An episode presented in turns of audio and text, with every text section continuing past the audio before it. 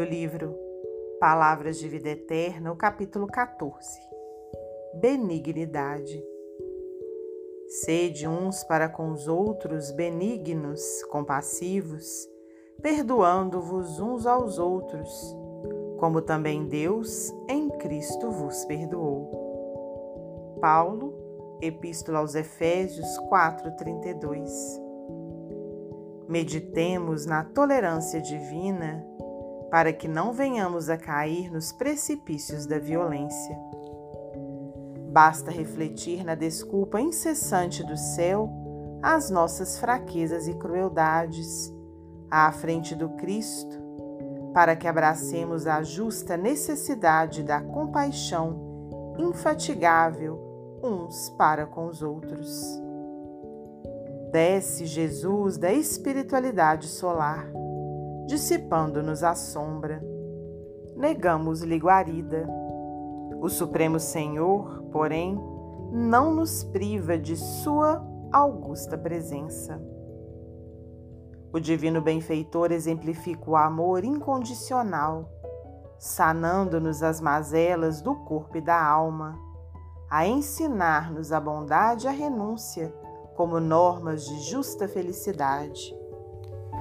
Contudo, recompensamo-lo com a salivra do escárnio e com a cruz da morte. A infinita sabedoria, no entanto, não nos recusa a herança do seu evangelho renovador. Em nome do Mestre Sublime, protótipo do amor e da paz, fizemos guerras de ódio acendendo fogueiras de perseguição e extermínio. Todavia, o Altíssimo Pai não nos caça a oportunidade de prosseguir caminhando no tempo e no espaço em busca da evolução. Reflete na magnanimidade de Deus e não coleciones desapontamentos e mágoas, para que o bem te encontre a afeição de canal seguro e limpo. Guardar ressentimento e vingança, melindre e rancor é o mesmo que transformar o coração num vaso de fel.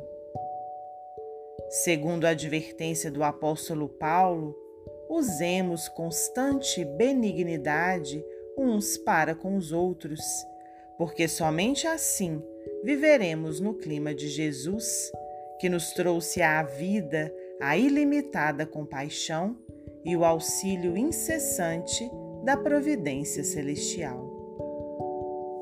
Emmanuel, psicografia de Francisco Cândido Xavier.